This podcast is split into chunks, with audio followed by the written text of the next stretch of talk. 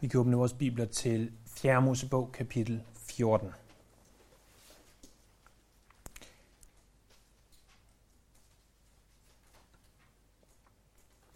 Kapitlerne 11, 12, 13 og sådan set også kapitel 14, de hænger sammen. For i de kapitler, der ser vi, at alle og enhver, de brokker sig. De brokker sig over det ene og det andet. De brokker sig over Moses, de brokker sig over maden, de brokker sig der over det, som Gud han vil give dem, nemlig det forjættede land. Og sidste gang vi var samlet om 4. Mosebog, der så vi, at folket krævede, at der blev indsendt 12 spejdere i landet. Og da de 12 spejdere kommer tilbage, så er de 10 af dem siger, det er et helt fantastisk land, men det er helt umuligt at indtage. Og så var der to, som stod udenfor. Caleb og Josva, som sagde, nej, vi kan godt. Vi kan godt. Og nu ser vi, hvad konsekvensen blev af de tis budskab sammenholdt med de tos. Konsekvensen bliver nemlig, at folket ikke tror, og derfor ender folket med at blive nægtet adgang til landet. Prøv først at se i vers 1 til 12, hvor vi ser, at først folkets brok, ledernes handling, og det, at Gud viser sig. Vi ser først, at folket de brokker sig i vers 1-4. Der brød hele menigheden ud i højråb, og folket græd hele natten. Alle israelitterne gav ondt af sig mod Moses og Aaron, og hele menigheden sagde til dem, Gid vi var døde i Ægypten, eller gid vi var døde i ørkenen her. Hvorfor fører Herren os til dette land, hvor vi skal falde for sværet, vores kvinder og børn blev taget som bytte? Var det ikke bedre, om vi var vendt tilbage til Ægypten? Og de sagde til hinanden, lad os vælge os en anfører og vende tilbage til Ægypten. Så de her voksne mænd, som har været slaver i Ægypten hele deres liv, fået pisk af Faros slavepisker, oplevede de ti plager,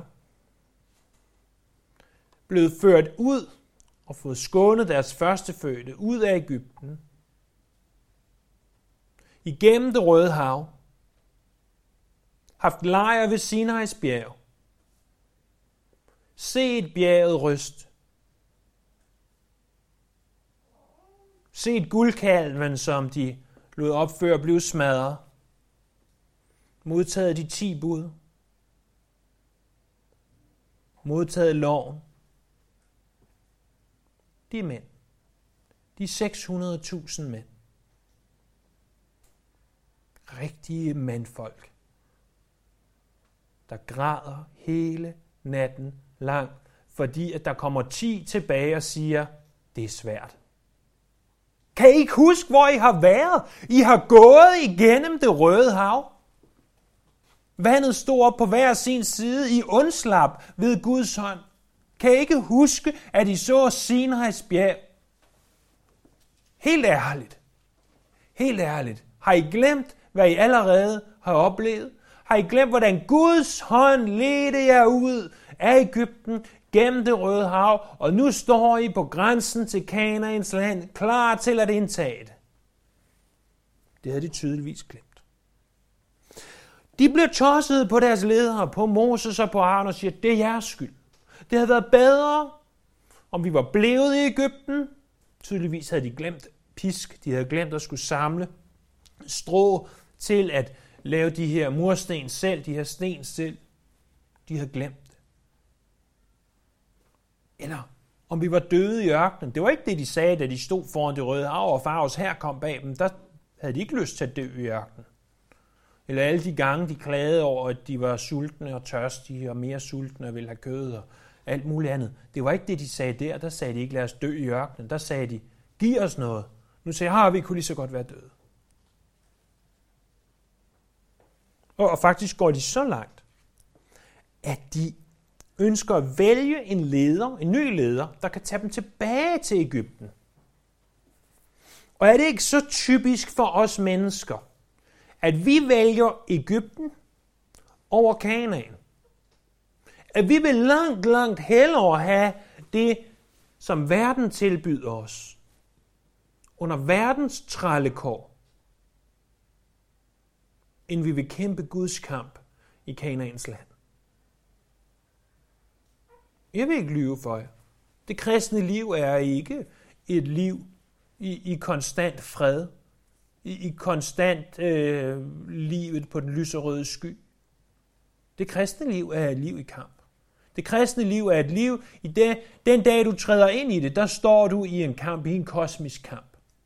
Hvis du ikke er villig til at kæmpe den kamp, hvis du ikke er villig til at beregne prisen, sagt med Jesu ord, hvis du ikke er villig til at tage dit kors op og følge ham, mm, så er det ikke sikkert, at du var klar til at gå ind i landet. Og det er det, de oplever. De ville hellere tilbage til Ægypten med alt det dårlige og onde, som Ægypten ville tilbyde. De synes, det var bedre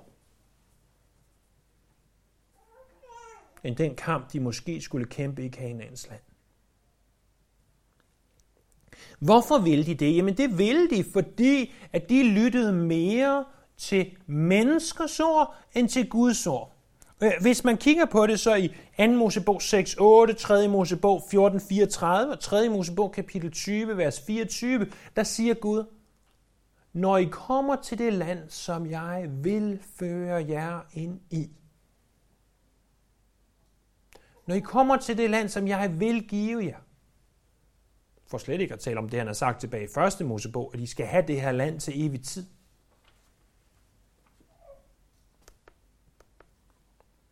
Så havde Gud allerede gjort det klart.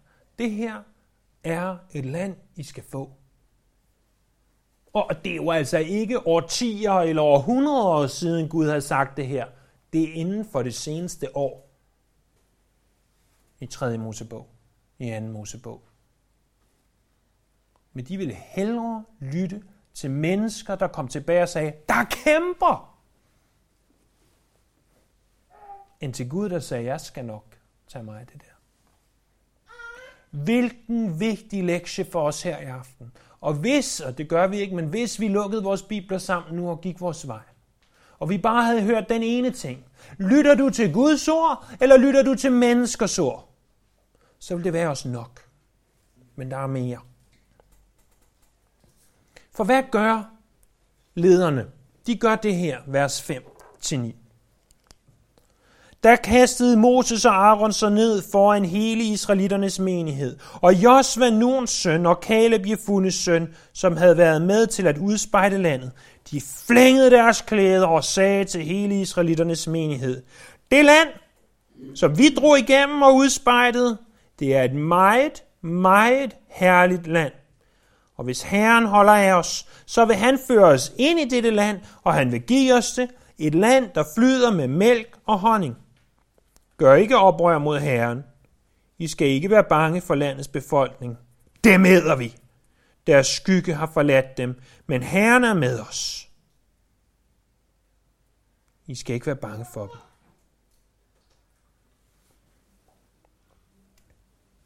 To forskellige reaktioner på folkets klage. Den ene, den kommer fra Moses og Aaron.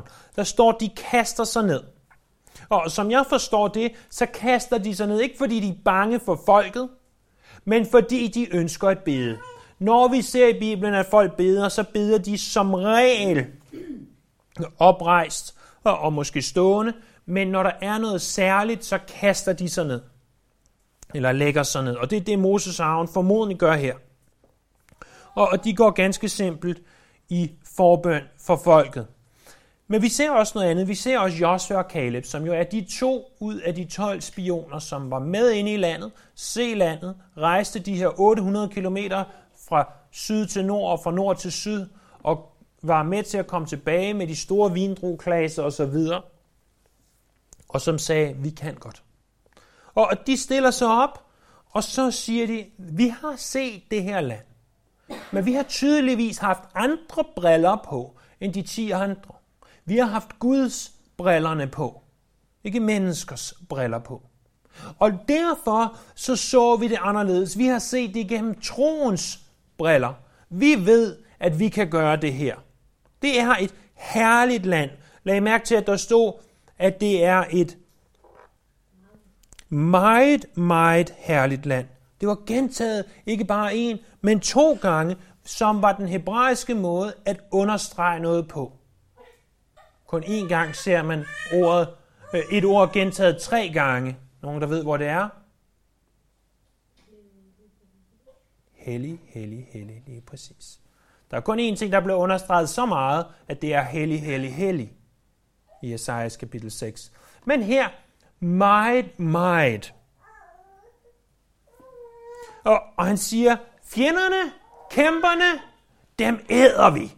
I originalteksten der står, at vi tager dem som brød. Vi spiser dem som et stykke brød. Om noget så hverdagsagtigt som et stykke brød. Sådan spiser vi dem. Og de har faktisk allerede mistet deres skygge. Det er ikke fordi, at solen stod lige over hovedet på dem, således man ikke kunne se skyggen. Men snarere skal vi forstå det sådan, og det ved de af os, der har, har rejst i de her dele af verden, at der er og kan være ekstrem varmt, som i ekstremt. 40 plus grader kunne der sagtens være. Og hvis du mister din skygge, hvis du mister din plads i skyggen, hvis du ikke har nogen skygge til at dække dig, det er som at miste din beskyttelse. Og den beskyttelse havde de allerede mistet, fordi Gud var på Israels side. Så ser vi noget andet i vers 10. I skal ikke være bange for dem, siger de, og så står der i vers 10, hele menigheden troede med at stene dem. Så menighedens respons er ikke, nå ja, okay, det kan vi godt se. Nej, menighedens respons var, lad os da få fat i nogle sten, og så stener vi dem her. Man kunne selvfølgelig også forestille sig, at Moses og Aaron var bange for at blive stenet, og det var derfor, de har kastet sig ned, men det tror jeg nu ikke. Og, og så står der noget. Men Herrens herlighed viste sig ved åbenbaringsteltet for alle israelitterne. Og Herren sagde til Moses, hvor længe skal dette folk håne mig? Hvor længe skal det vise mistillid, trods alle de tegn, jeg har gjort blandt dem? Jeg vil slå dem med pest og til intet gøre dem, men dig vil jeg gøre til et folk, der er større og mægtigere end de.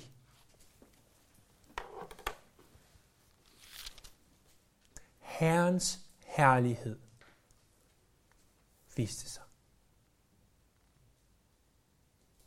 Hvad er Herrens herlighed? Herrens herlighed er på en måde selve Gud. Når, når vi taler om, hvordan Gud er, og hvem Gud er, så taler vi jo tit om, om hans karaktertræk, eller på engelsk, the attributes of God. Og så siger vi, øh, at så taler vi om, at Gud er hellig, har vi allerede nævnt, og, og Gud er alvidende og alsteds nærværende, og, og han er almægtig og kærlig og barmhjertig, og alle de her karaktertræk, han har. Men det er jo ikke sådan, at han fra 5 til 6 om morgenen er hellig, og fra 6 til 8 om formiddagen er kærlig, og fra 8 til 10 øh, er almægtig. Alt det han er, det er han alle steder og til alle tider. Så han er fuldt ud hellig, altid hellig. Hele tiden og fuldstændig. Han er altid alle steds nærværende. Han er altid hver de her ting. Hvis vi skulle opsummere alt det, han er under et, så vil vi bruge et ord for det. Han er herlighed. Han er herlighed. Det hebraiske ord bag ordet herlighed er det hebraiske ord kavod. Kavod betyder noget, der er tungt. Kan I huske salme 1? At den, der lytter til Herrens ord, er som et træ, der er plantet ved bækken. Sådan skal det ikke gå den ugudelige. Han er som avner, der blæses bort af vinden. Den ugudelige, han er som avner. Han er som det letteste, der blæses af vinden. Han er som noget, der er let, der bæres væk. Men Herren, han er kavot. Han er tung. Han er som noget, der står fast. Han er som noget, der ikke kan rykkes. Og når noget var let, så var det værdiløst. Der står om avnerne, at de er værdiløse, fordi at de mennesker, som ikke vil lytte til Gud, de er værdiløse, fordi de opfylder ikke det, som Gud han ønsker for mennesket. Men Gud selv, han er kavod, han er tung. Han vejer tungt. Han er ikke værdiløs, han er værdifuld. Han er alt, hvad der er vidunderligt. I ordet er også indeholdt hans skønhed, hans majestat og hans strålende, vidunderlige, kærlige person. Det inkluderer også, at han er stor, han er mægtig og han er evig. Kort sagt, Herrens herlighed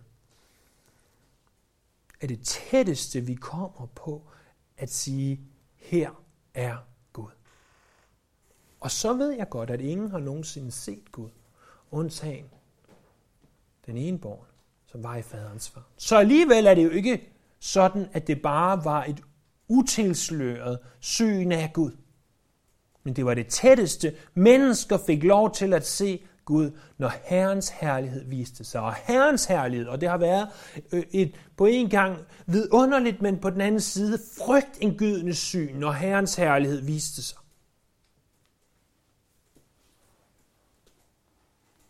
Og han viser sig, og han siger, prøv at høre, nu har jeg fået nok. Jeg udsletter det her folk. Og i stedet for, så skaber jeg et nyt folk, Moses. Og jeg skaber det folk igennem dig har Gud allerede sagt en gang før, tilbage i 2. Mosebog kapitel 32, vers 10. Og Moses må igen som dengang gå i forbøn for folket. Det er det, vi ser i vers 13 til 19. Men Moses sagde til Herren, hvad nu hvis Ægypterne får det at høre? Du førte jo dette folk op derfra i din styrke, og hvad nu hvis de fortæller det til indbyggerne i dette land? De har jo hørt, at du bor hos dette folk her, og at du viser dig ansigt til ansigt, at din sky står over dem, og at du går foran dem i en skysøjle om dagen og en ildsøjle om natten. Hvis du nu dræber dette folk, alle som en, vil de folk, som har hørt om dig, sige, fordi Herren ikke magtede at føre dette folk ind i det land, han havde lovet dem, slog han dem ned i ørkenen. Lad nu Herrens styrke vise sig i sin storhed. På den måde, du selv har sagt. Herren er sen til vrede og rig på troskab.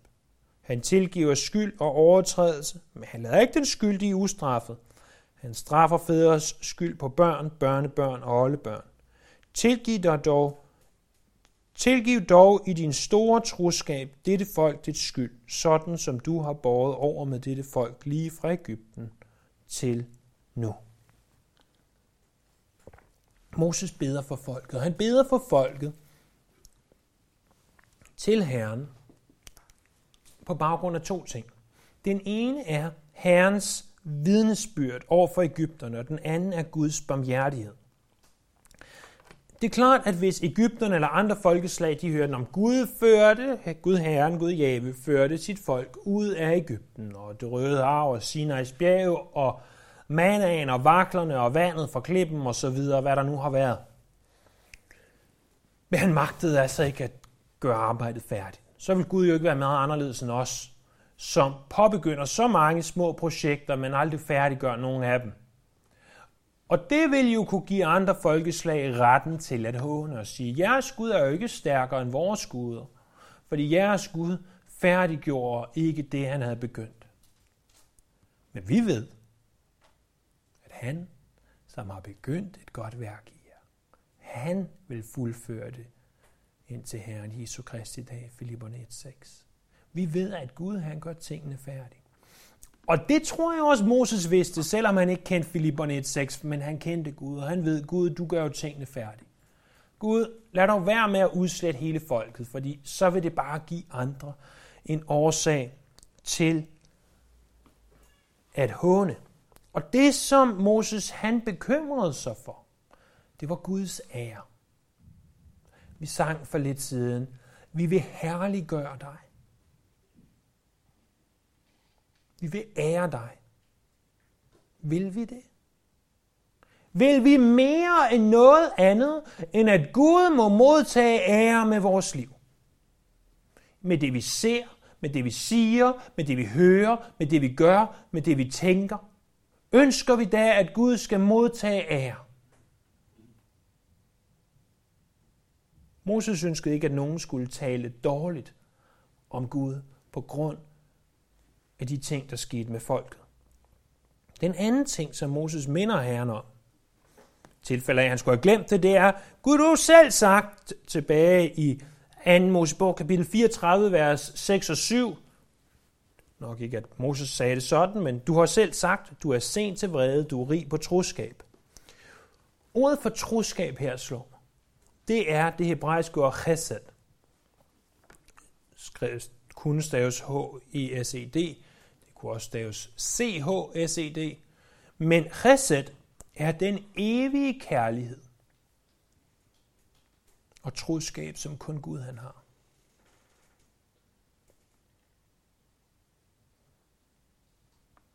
Er du ikke også lykkelig for, at Gud han er sent til vrede og rig på troskab? Jeg er ovenud lykkelig for det. I søndags, i det vi gennemgår Romerbrevet, der så vi på kapitel 2. Og, og nu på søndag ser vi på, på hele kapitel 2 i sin helhed. Og, og noget af det, der står i Romerbrevet kapitel 2, det er, du skal ikke ringeagte Herren. Du skal, ikke, du skal ikke tro om Gud, at han er svag, eller at han ser igennem fingre med synd. For Gud ser ikke igennem fingre med synd. Og du skal ikke tro, at bare fordi du ikke blev udslettet, lige efter du havde begået en synd, at du så ikke gør noget forkert, eller at du er okay.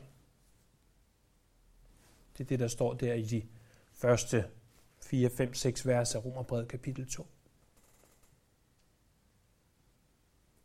grunden til, at du ikke blev udslettet, det er fordi, at Gud han ønsker, at du skal omvende dig.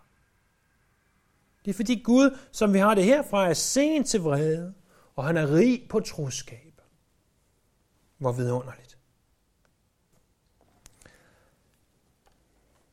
Så videre i vers 20 og ned til vers 38, der ser vi Guds svar.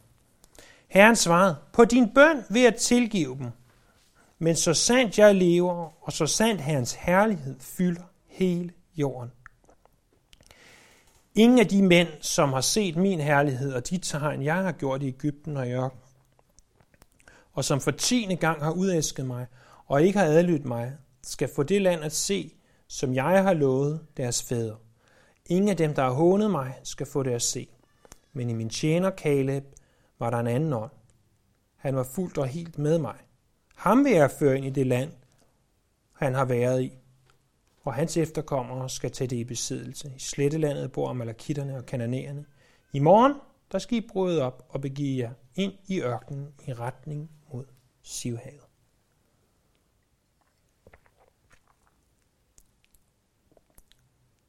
Herren sagde til Moses og Aaron, Hvor længe skal jeg holde denne onde menighed ud, som giver ondt af sig mod mig? Jeg har hørt, hvordan israelitterne giver ondt af sig mod mig. Sig til dem, så sandt jeg lever, siger Herren, som jeg selv har hørt jer sige, vil jeg gøre mod jer. Her i ørkenen skal jeres lig komme til at ligge i fuld tal. Alle, som er blevet mønstret for 20 år op efter, fordi I har givet ondt af jer mod mig. Ingen af jer, undtagen Caleb, Jefunes søn og Josva, Nuns søn, skal komme ind i det land, som jeg svor, jeg ville lade jer bo i. I sagde, at jeres familie ville blive taget som bytte, men dem vil jeg føre dig ind, og de skal lære det land at kende, som I har vraget. Men jeres lig, de skal ligge her i ørkenen. Jeres sønner skal leve som hyrder i ørkenen i 40 år, og de skal bære straffen for jeres utroskab, indtil I alle sammen ligger som lig i ørkenen. Ligesom I brugte 40 dage til at udspejde landet, skal I bære jeres straf i 40 år, et år for hver dag, og I skal erfare, hvad det vil sige at have mig til fjende. Jeg, Herren, har talt. Ja, sådan vil jeg handle mod hele denne onde menighed. Jeg har rottet, der har rottet sig sammen mod mig. Her i ørkenen skal de omkomme her. skal de dø. Og de mænd, som Moses havde sendt afsted for at udspejde landet, og som kom tilbage og fik hele menigheden til at give ondt af sig mod ham, ved at udsprede rygter om landet, de mænd, der havde udspredt onde rygter om landet, led en bræt død for Herrens ansigt.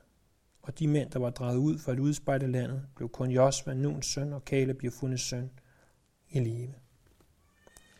Der siges tre ting i det her sådan relativt lange afsnit. Der siges det, at Moses bøn den besvares. Og for det andet, så ser vi, at næsten alle voksne bliver udelukket fra landet. Og for det tredje, så ser vi, at Caleb og Josva, de er undtagelsen. Det første, vi må bemærke, det er, at Moses bøn besvares altså. Det, det er jo i sig selv øh, utroligt, at en bøn, en mands bøn, kan have sådan en effekt, at det i hvert fald fra vores synspunkt ser ud som om, at Gud han ændrer mening. Jeg forstår langt fra alting, og jeg forstår slet ikke Gud. Og jeg kan ikke forklare, hvorfor han siger det her, og så ændrer mening, og, og så gør tingene på en anden måde. Men vi må bare acceptere, at det her, det er altså lidt for stort for os. Fordi Gud har jo allerede sagt, at det var igennem øh, Judas stamme, at Messias skulle komme. Og Moses var altså af Levis stamme, så hvordan vil han lige klare den? Øh, og det er der, hvor at mit hoved i hvert fald begynder at køre meget, meget, meget, meget, meget hurtigt rundt. Og alle advarselslamper begynder at blinke, og der står røg ud og siger advarsel, der er fare for overophedning. Fordi det forstår jeg simpelthen ikke. Jeg forstår det ikke. Jeg kan godt prøve at forstå det, men der er altså nogle steder, jeg bare må sige, Gud er for stor for mig. Jeg forstår ikke alt omkring ham. Øh, der er ting, jeg er, forstår bedre i dag, end jeg forstod for 5, 10, 15, 20 år siden, men jeg forstår langt fra alt. Så Moses bøn besvares. Den anden ting, det var, at næsten alle voksne udelukkes fra landet. Gud han appellerer til den sandhed, at hans herlighed, Gud selv, fylder hele jorden. Og lige så sandt som det er, så har de her mænd, de har udæsket mig, ikke bare en, ikke bare to, men ti gange. De ti gange kunne være 2. Mosebog 14, 10-12, 15, vers 22-24, 16, 1-3, 16, 19-20, 16, 27-30, 17, 1-4, 32, 1-35, og så 4. Mosebog, kapitel 11, vers 1-3, kapitel 11, vers 4-34, og så her i kapitel 14, vers 3. De 10 gange. Det kunne det meget nemt være. Det kan også være, at det bare betyder mange gange. Så Gud tillader, at slægten fortsættes, men han lader ikke de her øh, 10 gange overtrædere bare gå fuldstændig ustraffet hen. Så alle, der på det her tidspunkt er mere end 20 år gammel, får at vide, du bliver på ingen tænkelig måde 60 år. Så ved de det, så kan de ligesom sætte klokken og sige, jeg ved, at jeg dør, inden jeg bliver 60. Det er stensikkert. Øh, I kommer ikke til at gå ind i det forjættede land. I stedet for, så skal I og jeres sønner leve som hyrder i ørkenen, og I skal gøre det i 40 år. Hvorfor 40 år? Fordi I var 40 dage i landet, og i 40 dage, en dag, et år for hver dag. Jeres liv, de vil komme til at fylde ørkenen, vers 29 og 32. Og så vil I lære, hvad det vil sige at have mig til fjende. Så til trods for, at Gud tilgiver, til trods for, at Herren er sent til vrede og rig på troskabs og tilgiver skyld og overtrædelser, så lader han ikke den skyldige gå ustraffet. Den tredje ting, vi ser, det er, at Caleb og Josva, de undtages. Der var 603.550 øh, våbenføre mænd, der drog ud af Ægypten. Ud af de 603.550 våbenføre mænd, der var der to for uden Moses og Aaron og nogle andre stykker. Men der var der to ud af de våbenføre mænd, som ikke ville dø i løbet af de næste 40 år. Og to, som troede Gud. Det er ikke ret mange. Jeg vil endda faktisk gå så langt til at sige, det er ganske få. Det er faktisk næsten ingen. Og ved I, hvad det er? Det er ganske, ganske skræmmende. 2 ud af 603.550. Og det er jo altså ikke sådan nogle moderne mennesker som os, som lever med vores smartphones og vores smart homes og alt muligt andet. Og, og som, som har så travlt og, og er så oplyste og gået så og så mange år i skole, 10-20 år i skole og, og ved så meget. Og, og lever i et af verdens sikreste lande og med et sikkerhedsnet, der er så kæmpestort, at det er nærmest umuligt at komme galt af sted og alt muligt andet. Det, det er jo ikke sådan nogle mænd, vi snakker om som os, der egentlig nok ikke behøver en Gud. Det her er altså mænd, der har gået igennem ørkenen. Det er mænd, der har stået ved det røde hav. Det er de mænd, der ikke troede på Gud. Det er de mænd, der får verdens længste omvej på 40 år.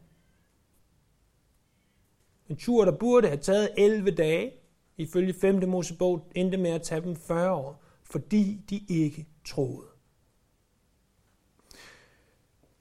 Men der var to, der troede. Der var Kaleb, og der var også Josva må du sige specifikt om Kaleb i vers 24, at han havde en anden ånd. Det siger Gud, han har en anden ånd. Og jeg tror på, at det, som Gud han mener, det er, den mand, Kaleb, han havde en troens ånd. Han vidste, at går vi ind i landet, så æder vi fjenden.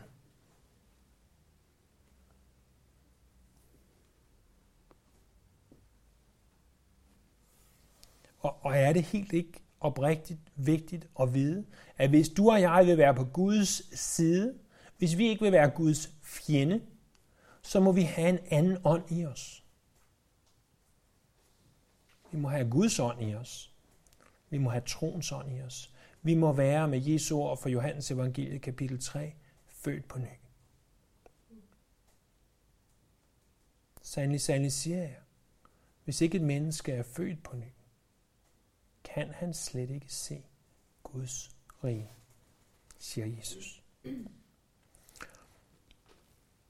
Og så ser vi så til sidst i vers 39-45, hvad Israel de gør. Da Moses sagde dette til israelitterne, blev folket grebet af sorg. Næste morgen ville de drage højt op i bjerglandet, og de sagde, vi har syndet. Men nu vil vi drage op til det sted, Herren talte om. Men Moses sagde, hvorfor vil I overtræde Herrens befaling? Det vil mislykkes. Drag ikke op, for Herren vil ikke være hos jer. I må ikke blive slået af jeres fjender. Der vil I blive mødt af amalekitterne og kananæerne, og I vil falde for sværet. I har jo vendt jer fra Herren, derfor vil han ikke være med jer. Alligevel var de overmodige nok til at drage højt op i bjerglandet, og hverken Herrens paks ark eller Moses ved fra lejren. Og amalekitterne og kananæerne, som boede i bjerglandet, drog ned og slog dem og splittede dem helt til Horma. Jeg antager, at de fleste af os har på et eller andet tidspunkt i vores liv øh, set en Olsenbanden-film. Hvis ikke, øh, så er Olsenbanden-filmen jo selvfølgelig om den her øh, røverbande, som anledt af Egon Olsen går ud og begår alle mulige vanvittige røverier. Og i næsten samtlige film ender de med, at Egon Olsen han kommer i fængsel.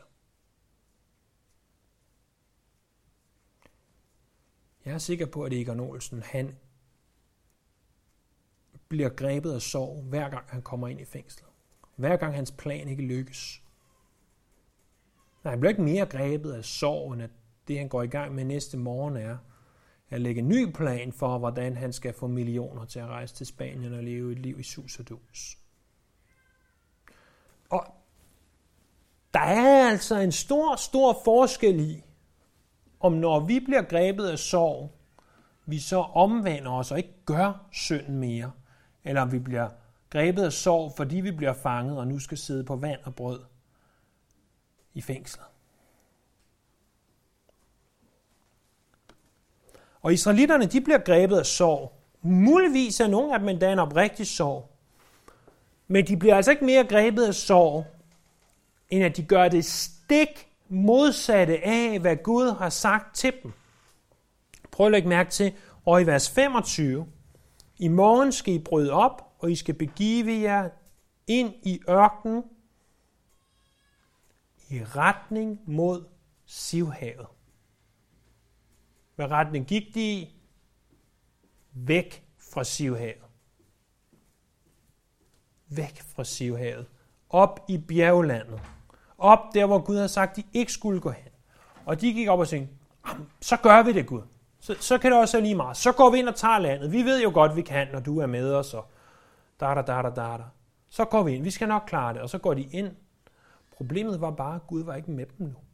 Han havde sagt, 40 år i ørkenen, I skal dø, I skal ikke blive udslettet, jeres sønner kommer til at tage over, jeres døtre kommer til at tage over, men ikke jer. Ah, vi kan godt alligevel. Og så går de ind, og de bliver, nogen bliver sikkert dræbt, og de bliver i hvert fald slået på flugt. Helt til Horma, hvor end det måtte have været. Er det ikke tåbeligt at tro, at vi kan rette på vores overtrædelser, på vores fejltagelser, på vores synd? At vi kan lappe det sammen, at vi kan sætte plaster på det?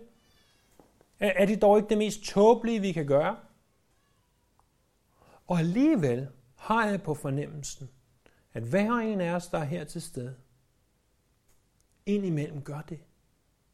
At vi gør noget, som vi godt ved, at Gud ikke ønsker. Og så bagefter, så forsøger vi at reparere det.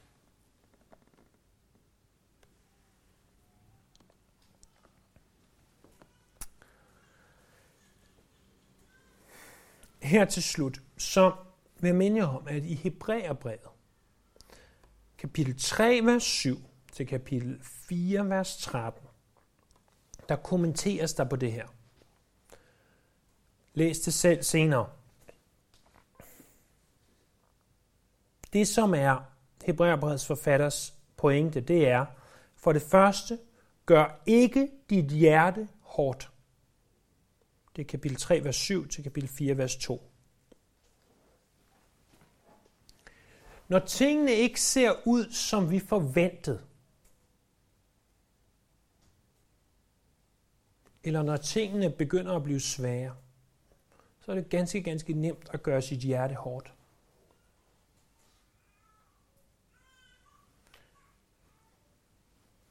Men en af pointerne fra det her kapitel er altså, lad være med og gør dit hjerte hårdt over for Gud.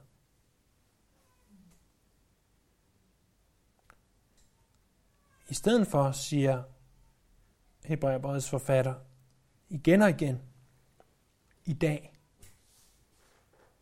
Lad være med at vente til i morgen. Gør det i dag. Omvend dig i dag. Lad være med at gøre dit hjerte hårdt i dag. Og jeg ved ikke, hvad vi alle sammen kommer ind med i dag, da vi trådte ind ad døren. Men hvis det er noget, der kan gøre dit hjerte hårdt over for Gud, så gør op med det i dag. Den anden ting, som siges her i Hebræerbrevet kapitel 3 og 4, det er fra kapitel 4, vers 3 til 13, det er, lyt, når Gud taler. Øh, det burde jo være den simpleste ting, burde det ikke? At, at, hvis vi fik hvis vi fik en, en magtfuld person herind, så ville vi lytte, når han eller hun talte. Jeg kan stadigvæk huske tilbage i min gymnasietid, som er over 20 år siden, at vi på et tidspunkt fik Poul Nyrup Rasmussen på besøg. Og han må have været statsminister på det tidspunkt. Og Alene det at stå der, og den her ret høje mand kommer gående forbi en og vide, at den her mand, han er statsminister i Danmark. Den her mand, han bestemmer relativt meget. Gør altså, at, at selv jeg, som hånd på hjertet aldrig vil have stemt på Poul Nyrup Rasmussen, lyttede en ekstra gang. Jeg kan ikke huske, hvad han sagde, men det er også mange år siden. Men, men jeg kan huske oplevelsen. Forestil dig den almægtige Gud, han trådte ind ad døren i dag. Dels over hjørnet, og så begyndte han at sige noget til dig. Og sige, lad være med at gøre dit hjerte hårdt. Og det var det, han sagde. Lad være med at gøre dit hjerte hårdt i dag. Hvis Guds herlighed viste sig herover til højre eller venstre, og du er sikker på, at det ikke var projektoren, der skabte et ekstra lys, men, men du vidste i dit hjerte, at her viser Guds herlighed sig, og Gud taler til dig i dag. Vil vi så sidde og falde i søvn, og det kan jeg sige, fordi ingen af jer er faldet i søvn endnu. Vil, vil, vil vi så sidde og tænke på alt muligt andet? Vil, vil vi sidde, det kan jeg også sige, for det ser jeg heller ikke nogen af jer gøre, sidde og kigge på Facebook eller noget andet i stedet for? Vil, vil vi virkelig det? Nej. For vi er kaldet til at lytte, når Gud han taler. Jeg er ikke Gud. Det vidste I godt. Men det her er altså Guds ord. Det er Guds ord, vi hører. Når vi læser Bibelen, så læser vi Guds ord. Og må det være en vigtig, vigtig pointe for hver af os, at vi må lytte, når Gud han taler. Og, og så midt i alt det her, nok, nok den ting, der slog mig klarest i alt det her, stod klarest for mig, det var det her med Guds herlighed, viste sig for dem. Hvor ser vi Guds herlighed klarest? Den ses i Jesus Kristus. Han er, står der, Guds herligheds glans. Han er Guds fuldkommende billede. Det er der, vi ser Gud klares. Må vi se hen til ham. Lad os bede. Åh, du er herlighedens Gud. Du som har en evig troskab. Sen til vrede. Du som er så mægtig. Vi tilbeder dig nu. Må vi her lytte, når du taler. Ikke når mennesker taler, men når du taler her. Eller når du taler igennem mennesker. Når du taler igennem dit ord, må vi lytte her. Må der ikke være nogen forstyrrelser. Tilgiv mig her, når jeg ikke lytter, når du taler. Tilgiv mig, når, jeg, når mine tanker flyver, eller jeg har tankerne på det næste, eller endnu værre øjet på, på den her såkaldte smartphone her. Tilgiv mig. Tilgiv os. Vi tilbeder dig, vi lover dig, og vi ærer dig.